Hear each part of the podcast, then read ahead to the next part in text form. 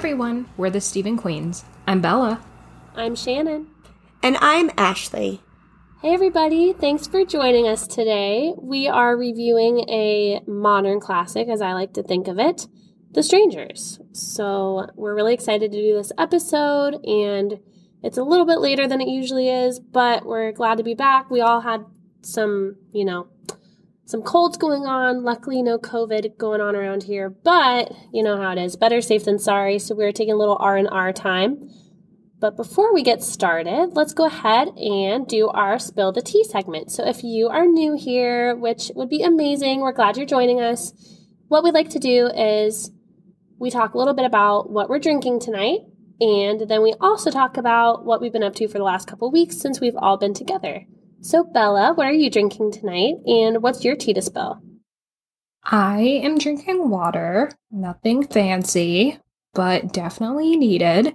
Um, things have been good. I got to see my best friend for the first time in over a year, which has been far too long, but she just moved home to Cleveland. So I got to go up and visit her and see her new house and just spend time with her and her family. So that was really fun. Um, but other than that, everything's been pretty low key, and I'm not mad about that.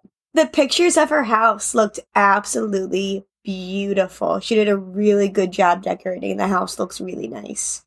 Yeah, she's very into minimalist, mid century modern, well, not even mid century modern, just straight modern right now in like different variations of like neutrals. So very artsy.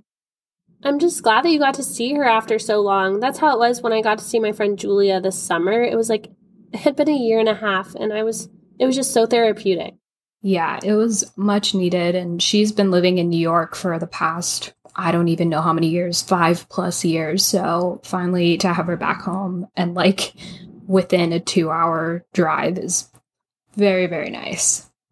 For sure. Ashley, how about you? What have you been up to the last couple weeks? What are you drinking tonight? So tonight I am exuding all of the chaotic energy and I'm drinking three drinks. I usually do two, but tonight I'm stepping it up a little bit.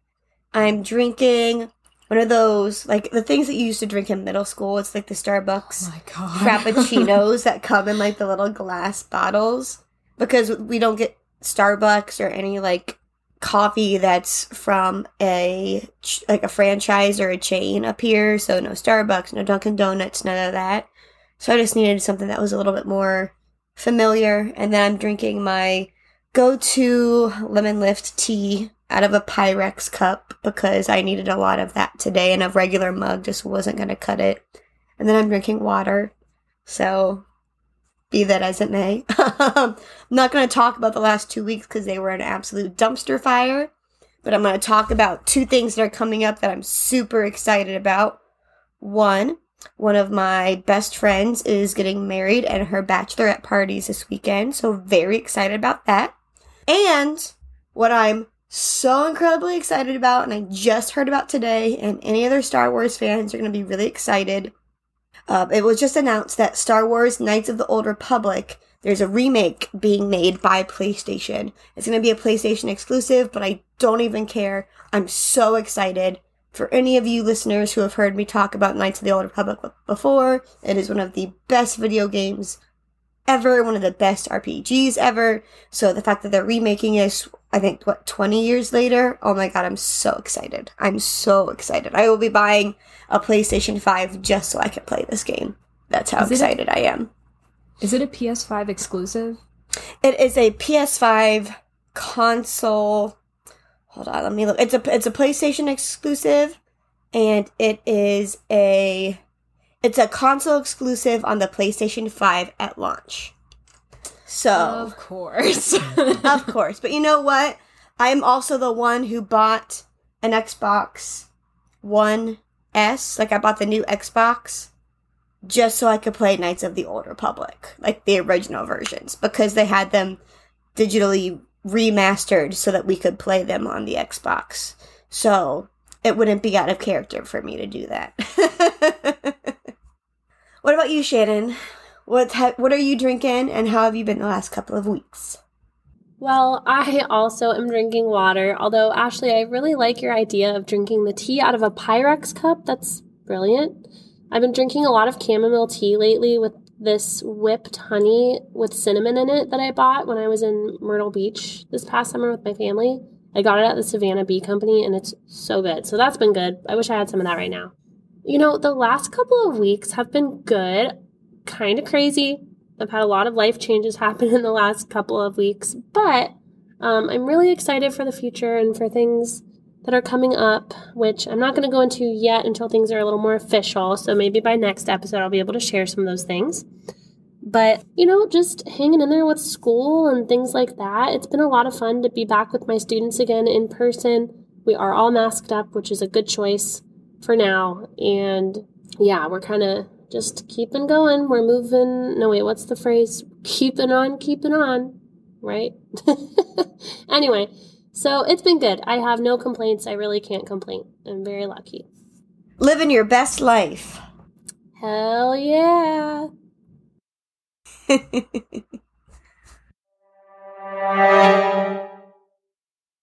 All right. So, next, we're going to do the horror, spooky, unique, whatever form of medium I choose, I guess. This week, it's going to be a book called Clown in a Cornfield by Adam Cesare. And if you like slashers and just anything, I don't know, in that kind of a realm, I think you'd really enjoy this book.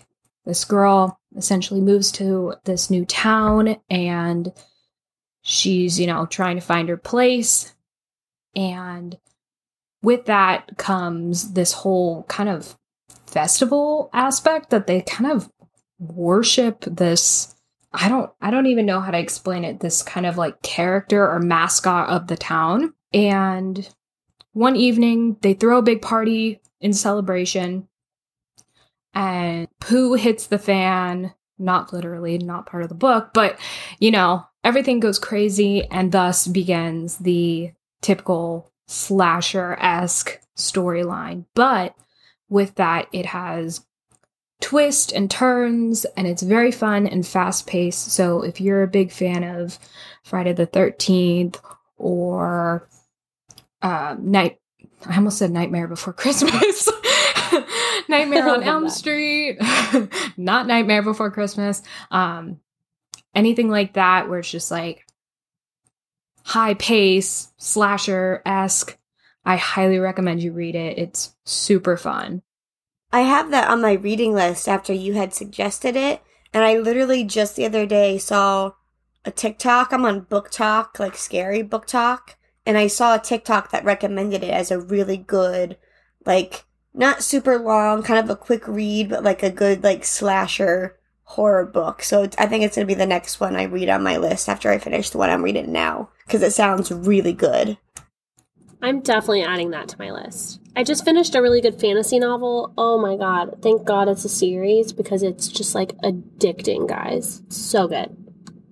What's it called? A Court of Thorns and Roses. I feel like I've heard of that one before.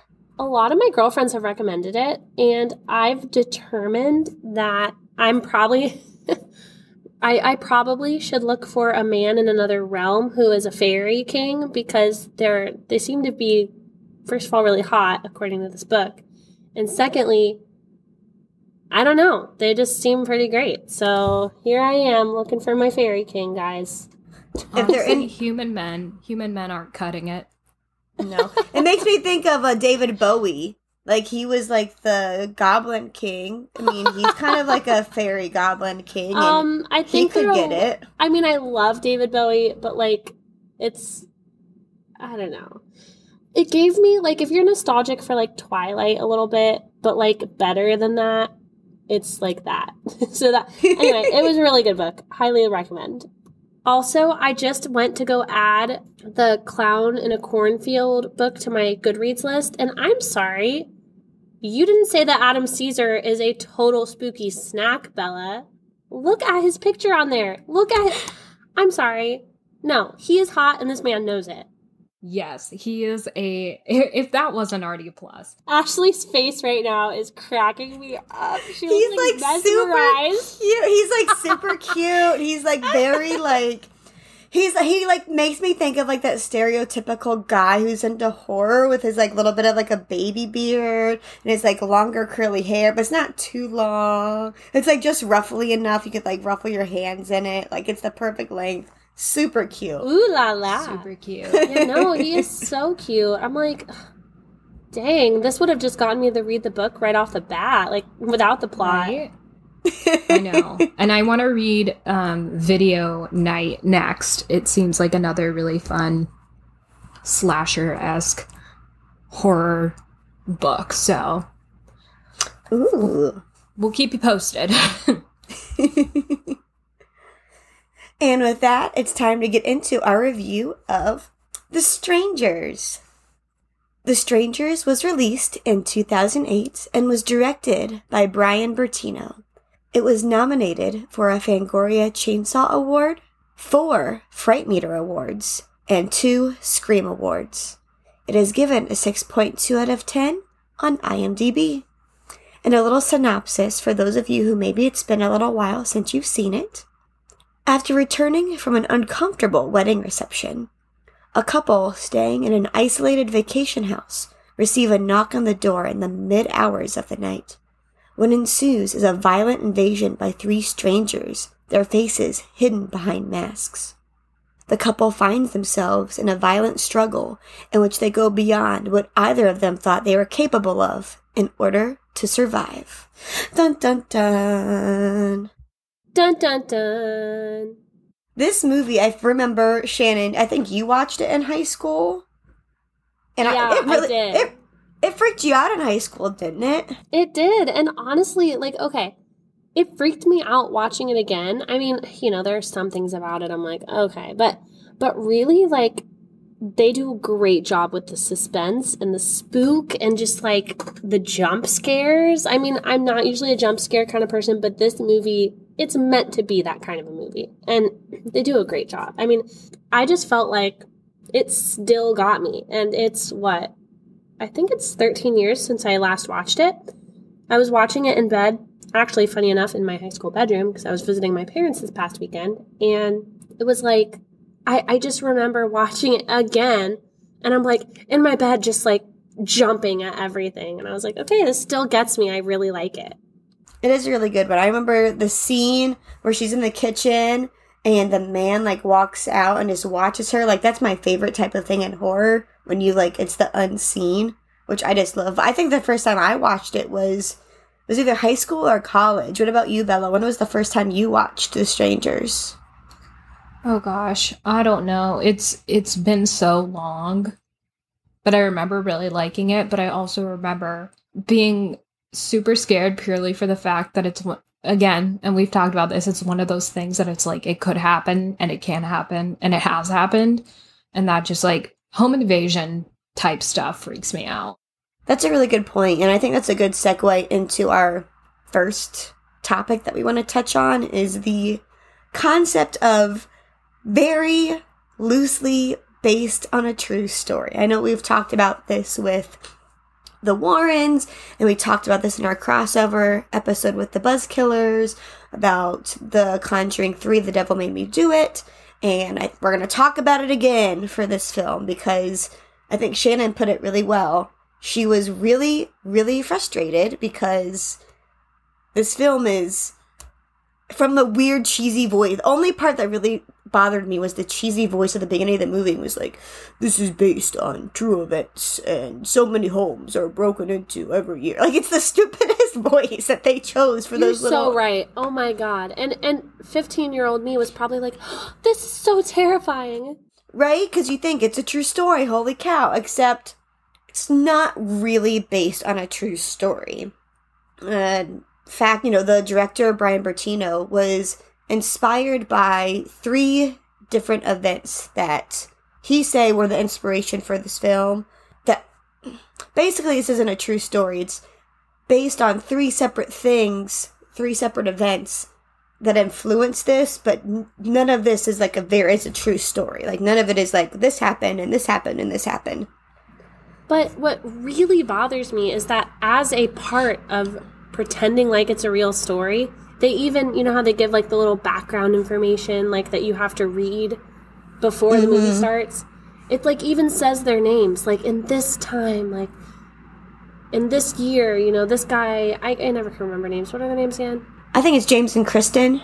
They're like, you know, years ago James blah blah blah and Kristen blah blah blah, whatever their last names are, were vacationing here and they really acted like they were real people. Like they really lead you to believe, not just in the based off a true story statement, but even in just like the the synopsis that they give you before the movie starts. And I'm like, oh, like these were real people and you know, so I looked them up to learn more about whatever this true crime was, and then there was no true crime. It, it's just like finding out with The Conjuring 3 yet again that there was no talisman, there was no this or that, and you're like, dude.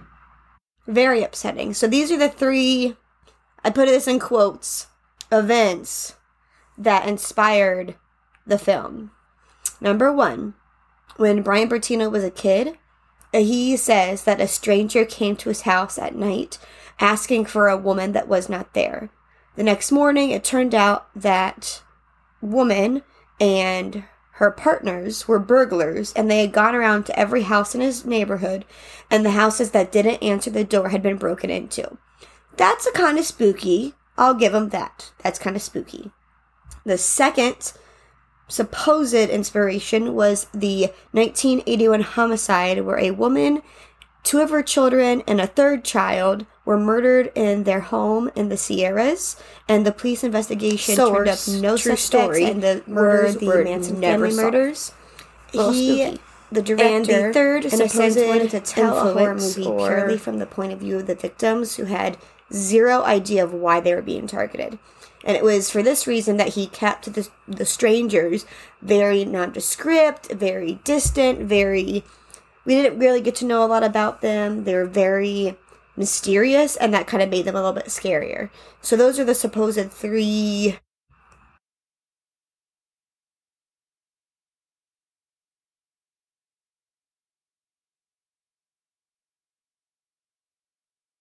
inspirations, but none of those mirror the story whatsoever.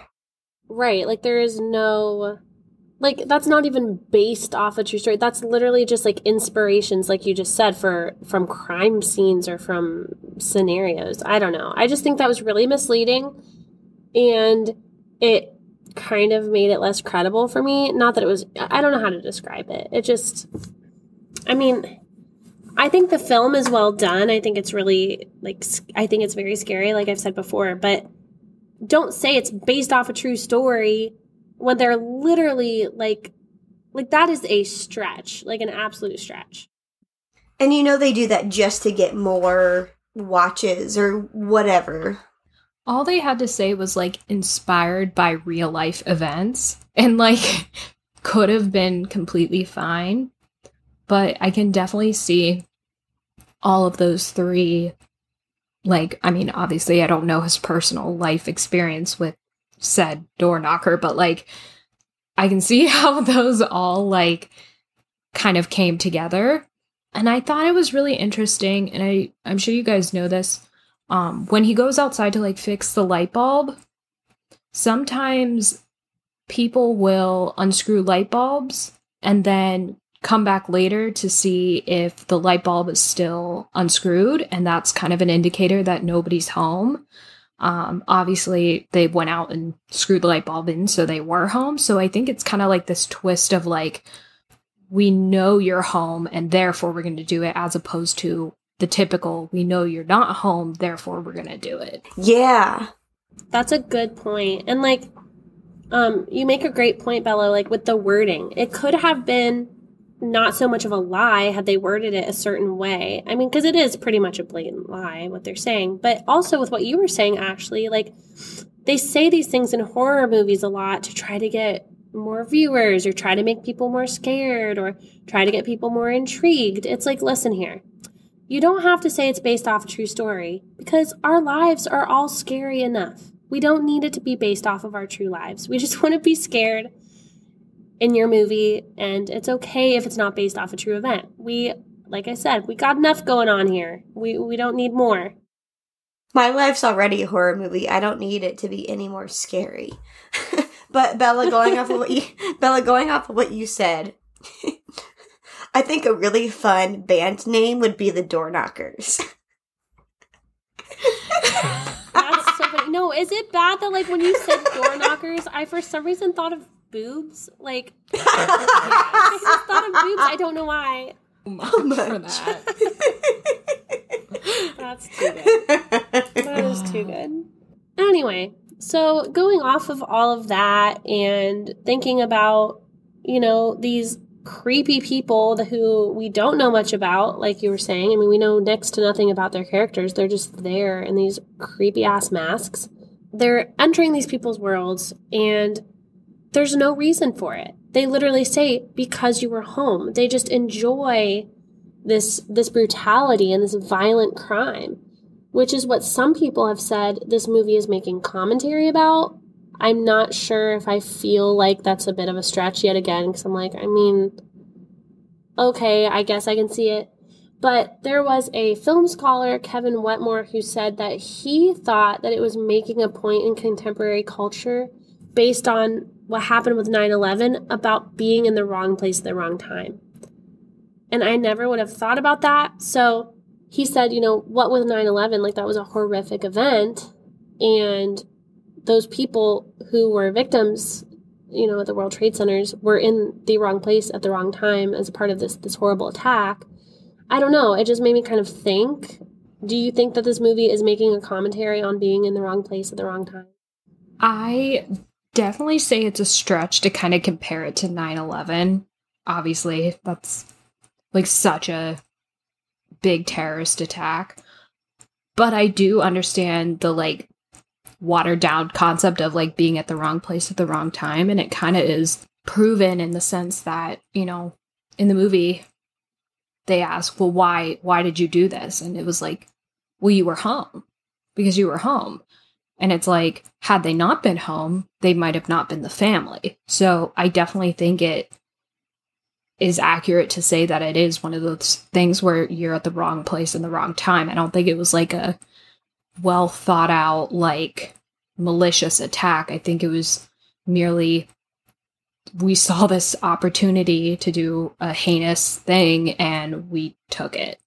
A hundred percent. And I also think that it could have gone very, very differently depending upon Kristen's response to James's proposal.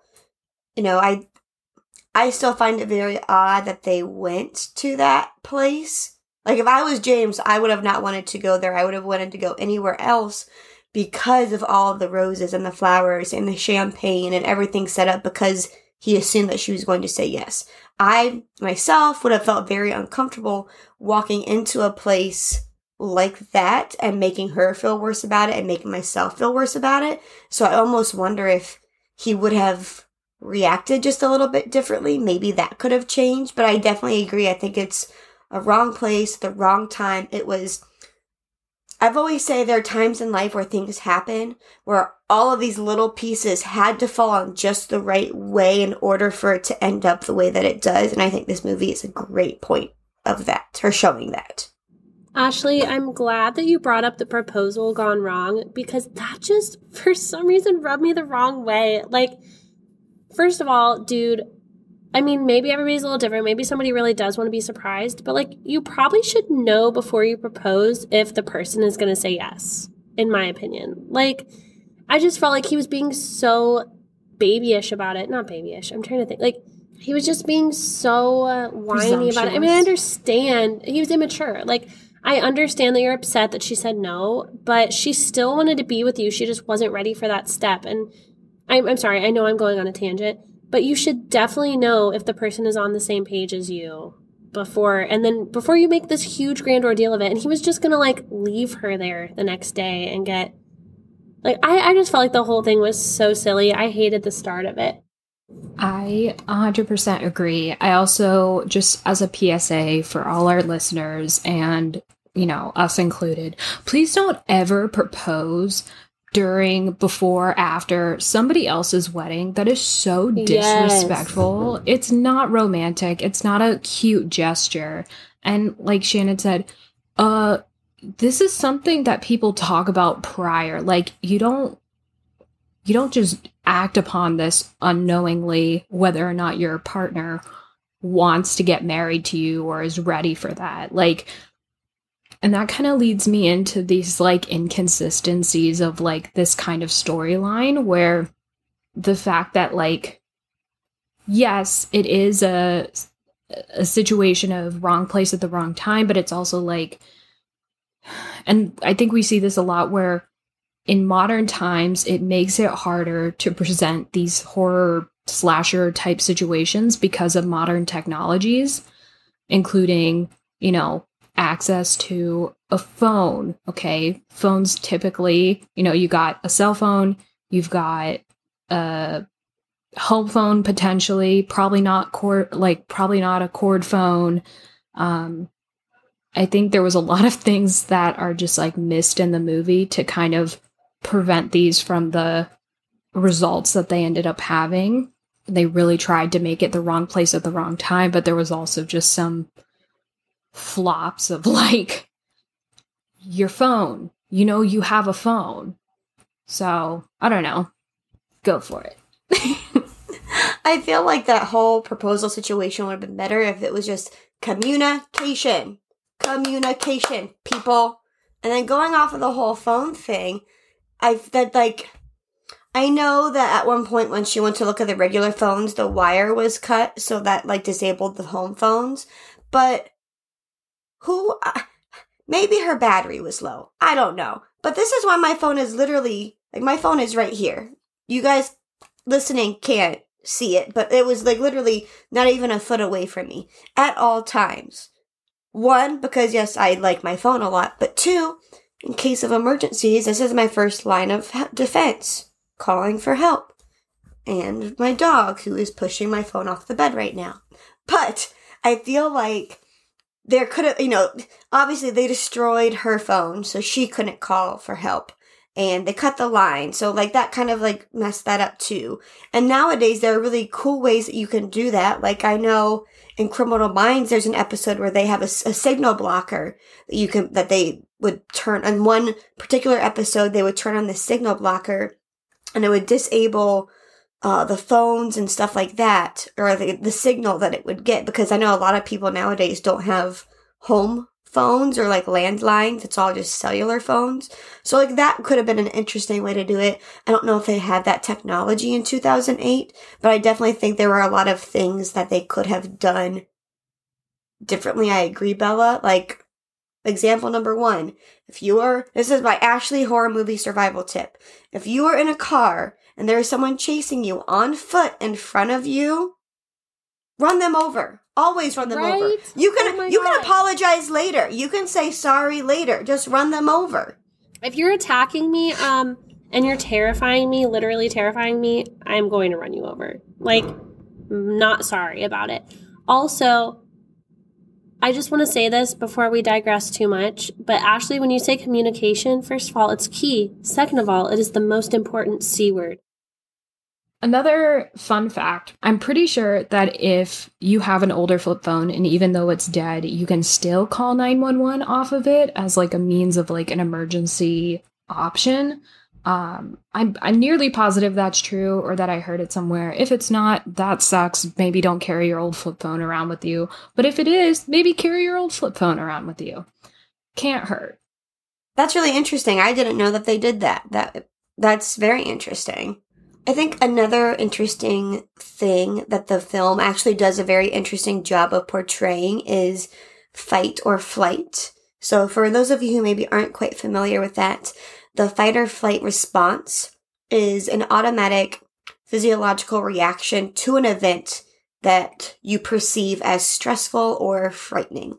The perception of threat or the interpretation of threat activates um, parts of your nervous system that triggers an acute stress response that prepares yourself to either fight back or to flee. And these are like evolutionary adaptations to the human race that helped increase our chances of survival in threatening situations.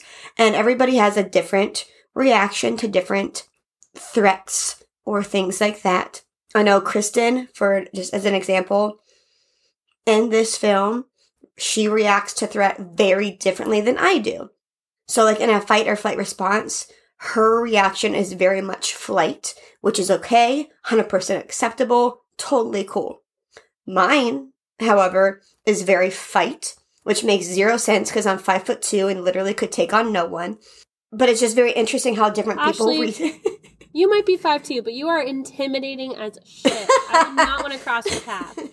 well, I remember the reason I know that my fight or flight response is indeed fight is because a couple years ago it was Christmas night. I had just gotten home and I was laying down for bed and I hear some stuff ruffle around downstairs in my apartment. I had a townhome, so it was a two story, and I heard some things get knocked. Uh, yeah, oh, I was terrified. I heard some things that knocked over. And my usual, like, I know something is a threat when my dog reacts. If I think I hear something, he doesn't react, I know it's not really there because he reacts to everything. But he, I heard that, I was like, that was kind of weird. And he was up and snarling and growling and scratching at the door. And I'm like, oh my God, there's someone downstairs in my apartment. So I grabbed like a baseball bat and I grabbed my dog by the collar and I cracked the door open. I just started screaming like all of these threats of violence to whoever this was. I was like, I have a baseball bat. I'm going to beat the shit out of you. My dog's going to rip your effing throat out. You better get out of here now. And then I didn't hear anything. And then Brody and I ran downstairs and like we were ready to take on the world. So I know for me, like I am very much a fight person. And I think James was very much a fight person as well. So it was interesting seeing their two different reactions kind of con- conflicting quite a bit during out the film. That's really interesting. I mean, it's kind of fascinating because I think it depends on my scenario. Um, but you know, sometimes like if I think I hear something like and I'm alone, like my blood will run cold and I will just like get very still. I don't know about you. Have you ever so I'll like literally just like pause and like my muscles, everything is tensed up. I am super still. And I think it's because I'm assessing the situation and I'm like listening and I'm like, okay, this is probably an evolutionary thing where, you know, like with what? If you're being hunted um, and you're in the woods and you have like the deer, they stop and they're very, very still because then, you know, maybe they won't see you or hear you. But having been in, you know, like situations where I'm a teacher and maybe there's a threat in the building, that's different um, because I'm in charge. And so, so with that kind of a situation, I literally, like, I have to be the one in charge. Like, I'm the first one, you know, like, first line of defense there. And I mean, I'm physically not going to be able to do much, but like, I mean, in, in situations with like a, like an actually dangerous school situation, like I've, I've definitely gotten fight. Um, you know, grab whatever is nearest to you, kind of to whatever. But yeah, like, so again, I think it just depends. But also, in a true like scary situation, my body like, like when I don't think anything's actually, or like when I do know that something's actually a problem, like my body goes numb, and then I react later. So I think that kind of helps me to have the flight because if I'm thinking about something, then I won't actually be able to like doing I think like my mind would panic too much. So like my body just goes numb and my mind goes numb and then like later I process things, but at the time I'm like, okay, just do what you got to do. And then but I mean, I I don't know, like with this situation, who even knows like until I'm in the situation, I really have no idea how I would react. So like with with Kristen and all that, I'm like, I mean, maybe I would be the one to be army crawling through the woods. I don't know. But I do want to say real fast what I find interesting with this whole situation You'd think that Kristen and James would be at an advantage to a certain extent because these people have these very cumbersome masks on. They don't have that peripheral vision. So, how do you have these people being such good hunters and huntresses and like leading like in this pack like mentality? I mean, yeah, they're calculated, they've probably done this before or whatever, but like these people should not be able to execute this plan as well as they do with these masks on because it's not like these masks are you know just like burglar masks like these masks are like very i don't know the word i mean cumbersome was the best word i could come up with So I'm glad that you brought up um, your response, which is not fight and it's not flight because there are more options. So there's fight, flight, freeze, and collapse.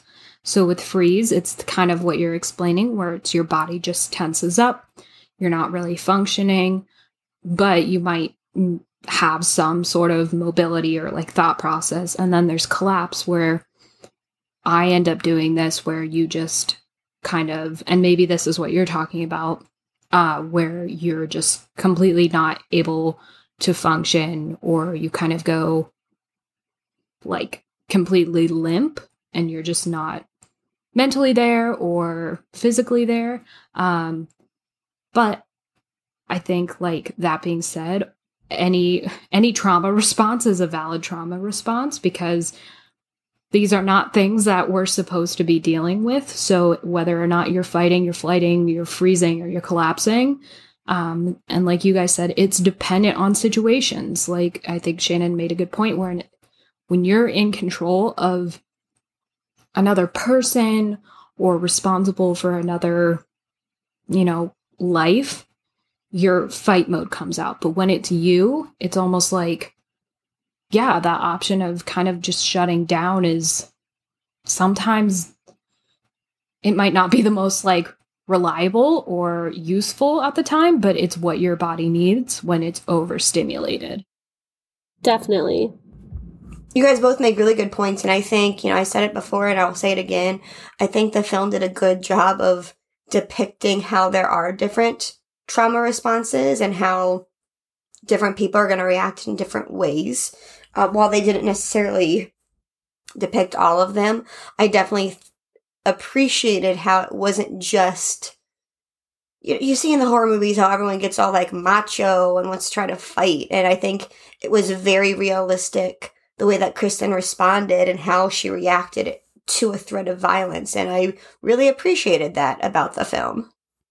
definitely i like that they showed those different you know and and like bella said there's no right or wrong response but it was interesting because and i'm not saying that james's response was wrong but like it shows like he had the flight response and he made that two second decision when his friend was walking around the corner and it cost him his friend's life you know and it's not james's fault at all it just was a, a circumstantial thing but you know, it's one of those things where it doesn't mean that his is, is wrong or right or hers is wrong or right. But it's it's interesting what you just said, Ashley, with, you know, most people think that you need to be flight. And it's like, well, that's not always the best reaction to have. Not that it's wrong, it's just not always like mm-hmm. the best. Yeah, I mean every every the whole point of fight or flight, you know, all of them is about survival and that's what kind of stinks is like in the end neither Kristen nor James's responses were successful. Neither of them helped them get away and that's what really kind of stinks. But it just is I don't know, I just the way that they depicted it, I just thought was really very interesting. Um, before we move on, I thought it's I like that you say neither was successful because I thought it was interesting watching this movie again, knowing that they don't survive. I almost found it even more disturbing because watching it, I was like, oh man, you know, the first time you watch it, you think maybe, just maybe, there's some hope that the protagonists are going to win in the end. And watching it through again, you know that they don't. And it just, I don't know, it added a darker feel. I mean, obviously it's a dark movie, but it made it feel darker to me. I'm like, oh, it made it feel even just worse. So, can I tell you an alternative ending that I think would make the film even better? At least I think. oh, yeah. Okay, hear me out. Because obviously, you know, like we said, the ending was very scary, it was gut wrenching, it was all of that. But I feel like it could have been more, like even more psychologically scary. And this is how I think the movie should have ended. So, the strangers tie James and Kristen down. You know, Kristen, you know, she's crying for mercy like she is, and they like scare her by acting like they're gonna hurt them, and then they knock them out, either like hit on the head, chloroform, something, they get knocked unconscious. Then both Kristen and James wake up much, much later and they only have like a big cut on their face or an ear is cut off, like some sort of like scar that is going to be there forever. It's something superficial. It's not going to kill them, but it's a scar that's going to last forever. And whatever they did to knock them out, they can't give the police any real information because they never saw their faces. They never got any information about them. And then they just have to live with the fact that these people did that to them just for fun and to torment them, to leave them for the rest of their lives having to deal with that. I think psychologically that would have been so much more creepy. Wow, that really would have like especially because like, and I mean that that really would be like a torturous thing though. Unfortunately, I mean, no, it would have been way creepier because these people would never feel safe again. Like almost exactly, almost like Jamie Lynn Spears' character Laurie in the Halloween series when she literally mm-hmm. creates that house with like the bunker. Like honestly, that would be it would be like, like you can't blame her and everybody's like, "Ma, you're crazy." And I'm like, "Shut the f-. Like no, she's a reason." Jamie, okay, did I'm you done. just say Jamie Lee Lynn Spears? Oh shit, I meant Jamie Lynn. I'm keeping that in.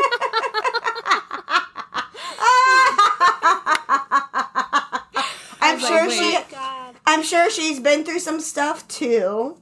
No, but... she put Britney through some stuff. Hashtag free Britney. Yeah, Accurate. hashtag free Britney. Oh my god, that's so embarrassing. Why am I so bad with names, guys? Like every episode I have a problem. I need to just write them out on a sticky note and like put them on my computer screen. But it's it's like a running bit now. Like if it, it's not an episode if Shannon doesn't mess yeah. up at least one name of somebody. It's not it's not a real episode. Right. It's like we either have to have a SpongeBob reference, Shannon messing up a name, or like I don't know, what else do we have always? Or talking about Patrick Wilson, you know? Accurate. Spooky snacks. Spooky snacks. I love that we got that from uh, Macy and Nicole. right. It's so perfect. It's so perfect. It totally is.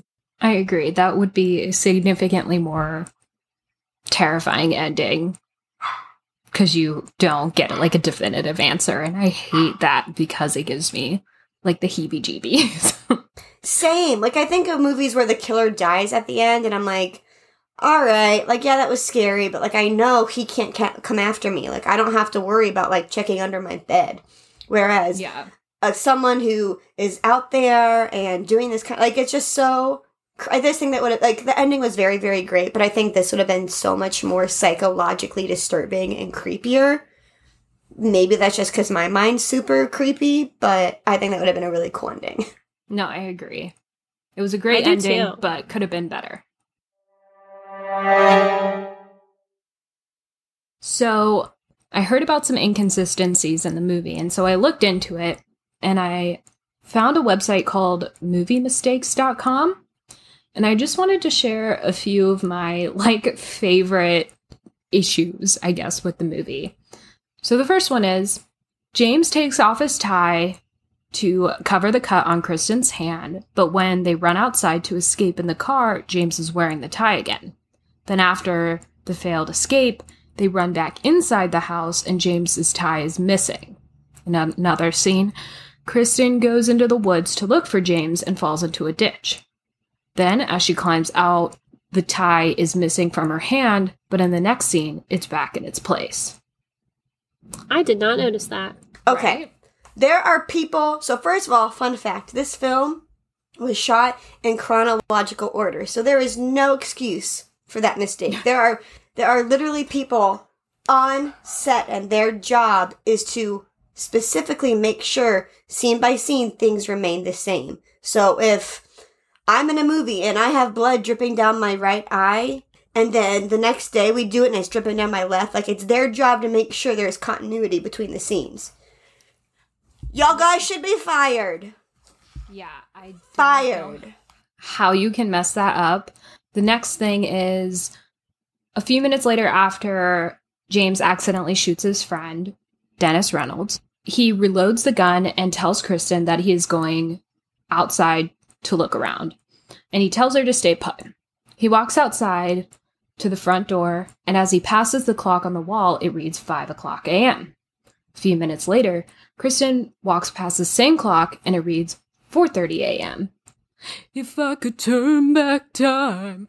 That was my Cher impersonation. and yes, Oh I do do it for the gays and the bays. Perfect. um, so, after Kristen twists her ankle outside the shed, she walks and changes from hobbling on one foot to walking normal. So, girl can't make up her mind whether she's injured or not. Another thing, the ice cream in the film doesn't melt despite being in a room with a fire and several candles. Heat, what's that? Hey. And Maybe it's Olaf made ice cream and it's been enchanted to not melt. That's exactly it. This is a Disney spin. Uh, we love the collaboration with Disney and horror. Fair Um, enough. Not gonna lie, when that part when he starts eating the ice cream out of the container, I'm like, hmm, I could go for some of that. Like I'm that always looked in the really mood for good. Some ice cream. Um, apparently the ice cream changes from vanilla to strawberry, which I mean, I'm all Again, about how do you make that but- mistake? How do you make that mistake? Are these people Like- on the LSD from Mandy? Yes, apparently so. And there's many more. Um, like the fact that Kristen, and this might be a lighting thing, but let's just pretend it's not. The ring box that Kristen holds in one scene is blue, and in the next scene that it's on her finger, uh, and she holds up the box, the box is black. Could be a lighting thing, could be pure stupidity. I noticed that too when I was rewatching before, like last night before we recorded today. I was like, oh, that looked black earlier. Okay, props, people. you had one job like how do you how'd you mess this up but i highly recommend that everybody goes to moviemistakes.com and checks out the rest of them because there are far too many which is kind of concerning like like ashley said I can't wait to ruin some of my favorite films. You right? Same. Right? especially if you're you know filming in chronological order how why who but yeah uh Cher impersonation hire me for your birthday parties weddings funerals i do it all Wow. Perfect. Hire her, people. Give me money. Money, please. Money, please. if you know what that's from, you get points. Money. Can I just say that the only thing I could think of when he was eating that ice cream is people who like The Office. There is the Office Ladies podcast with Jenna Fischer and Angela Kinsey. It's really great. I haven't watched all of it, but they're just funny to listen to. But they talked about in scenes, as actors, in scenes where you have to eat food, you notice a lot of people try to take as small bites as possible because you're going to be re-recording and refilming that scene multiple times and oftentimes the food that you have to eat in scenes becomes food that you never want to eat again so like for angela and jenna they don't like ice cream cake anymore because they had to eat so much of it for a scene in the office so i'm sitting there watching james eat the ice cream i'm like god that would suck to have to eat so much ice cream that you just be sick of it like that I don't Ugh. think that would happen to me. Like I know that I'm that person. I'm like, not me. what is But that you seriously- say challenge accepted Yeah, that's how do you say challenge accepted? I think that I would be the person to take that on because I do in fact have an ice cream addiction. And I'm not afraid to say it. have you guys seen matilda Okay, that's Yeah. so disturbing. The chocolate cake scene. that poor boy That always I- disturbed me growing up. I always thought that was like really gross and awful and I hated it's that scene. so gross also I that hate poor that human probably can never eat chocolate cake again Yeah, well and, like the whole thing is so disturbing. I feel like people are gonna hate me for saying this, but I hate the movie Matilda. It really disturbed me as a child. I, okay, What? I knew it. Yeah, it's disturbing and like it doesn't leave me with a good feeling. It really just makes me sad. The whole movie, I'm just like, But Miss Honey. miss Yeah, honey is Miss so Honey. cute And as a kid, I was told that I looked like Matilda because I had the same haircut. and brown hair.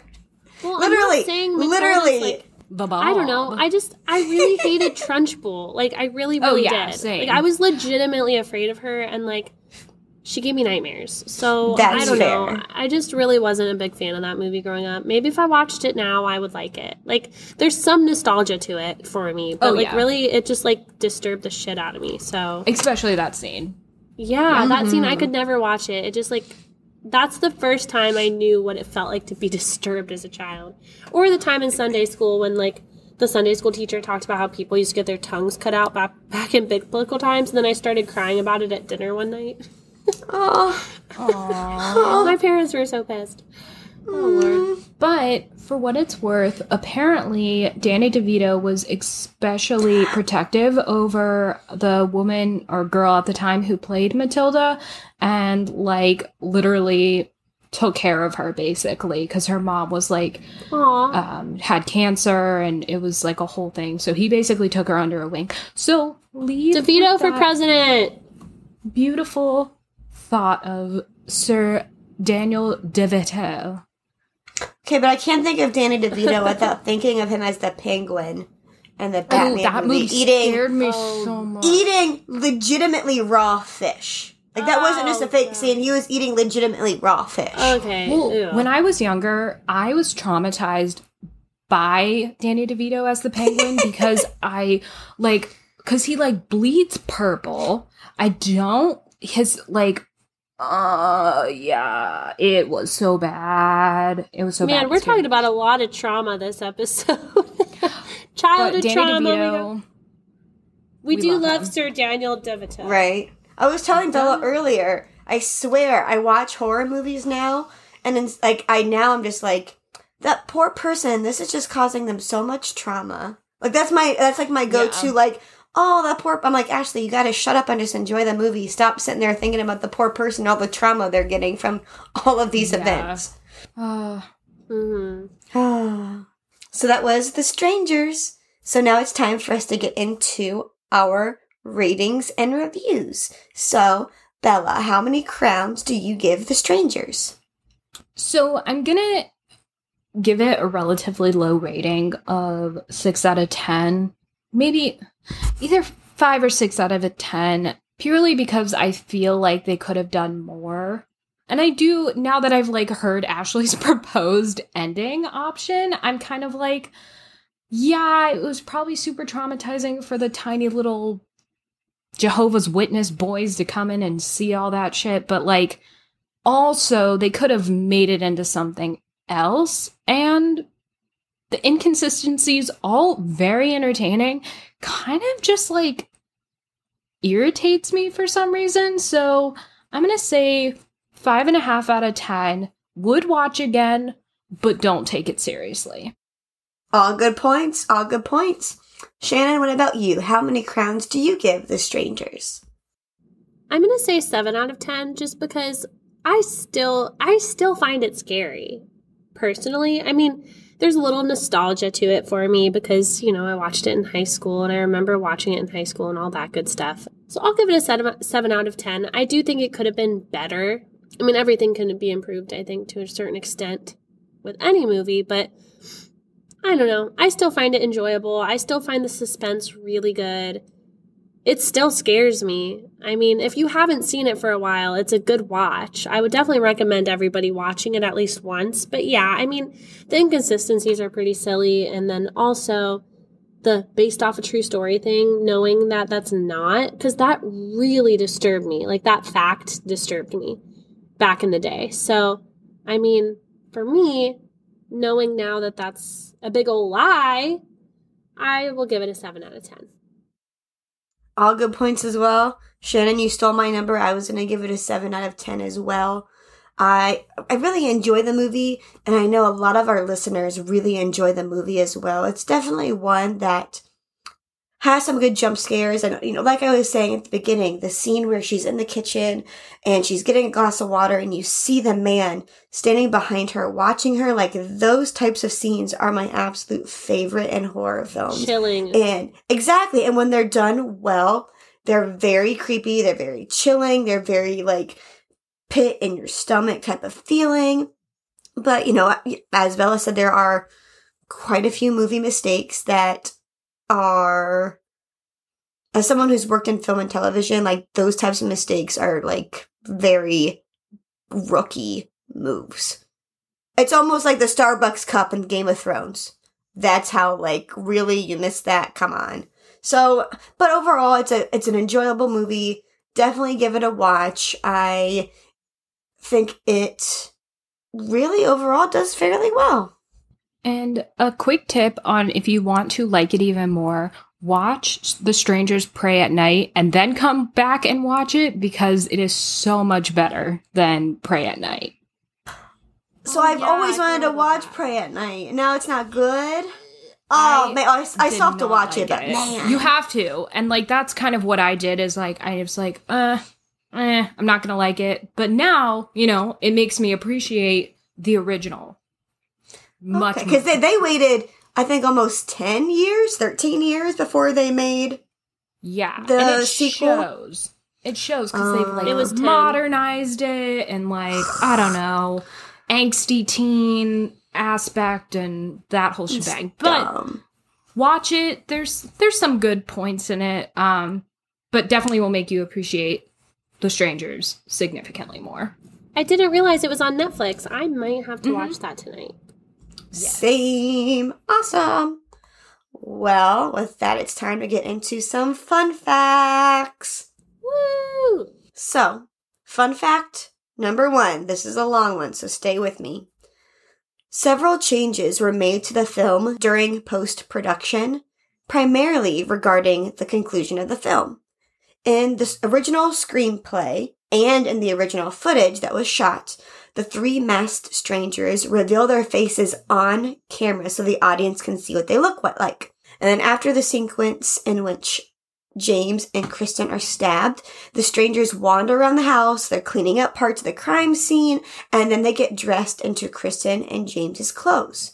Following the test screenings, it was decided by the producers that the strangers' faces should remain unseen to the audience, which required obviously cutting all the sequences that included them revealing their faces and cleaning up, so they just moved directly to the stabbing scene. And also in that original script, they had a lot more dialogue between the strangers and Kristen and James. They cut that to make them look a little bit more mysterious and creepy. Also, fun fact 1.2, there's an unrated version of the film. This version is oh, a little over two minutes longer than the theatrical version, and it includes an additional scene of Kristen after being stabbed and left for dead, she's crawling on the floor of the house to get to Mike's cell phone. Mike, the best friend who'd been shot in the face, to get his cell phone because it was ringing. Only right before she gets it and picks it up, the man in the mask appears, takes it away from her, and walks out the door with it. Which I think is kind of interesting. Also, why didn't they check Mike for his phone? Because then they could have used that to call for help. But you know Such a good point. Oh my gosh. whatever. Not gonna judge them, I guess. Fun fact number two the script was originally titled The Faces, which is, uh, I think The Strangers is better. And my final fun fact is Kristen, she was portrayed by Liv Tyler. Her father is the Aerosmith lead singer and frontman, Steven Tyler. And, interestingly enough, before making it big with Aerosmith, Steven Tyler was in another band, which was originally called The Strangers. It all connects. A full circle. and those are my fun facts. So thanks for tuning in. Woohoo! Thanks for tuning in to our episode of The Strangers. Thank you, everybody, for joining us today. We hope that you enjoyed our review. If you found something interesting with it or want to comment on it, you should go ahead and follow us on social media and let us know. We are the Stephen Queens on Facebook, and Stephen is spelled like Stephen King because we are named after Mr. Stephen King, who we love. Um, so that's with a PH and not a V. On Instagram, we are at the Stephen Queens, and on Twitter, we are at Stephen underscore Queens. Also, we would love it if you would go ahead and follow us and subscribe to us on the places where you can listen to our podcast. So you can find us on Apple Podcasts, Google Podcasts, YouTube, Spotify, and Pandora. And while you're there, go ahead and leave us a rating and review. We love to hear from you. Join us in two weeks for, I would say, hands down, the most cursed movie in the horror film universe, which is pretty spooky. Thanks for tuning in. This is Bella. This is Shannon. And this is Ashley. Stay creepy.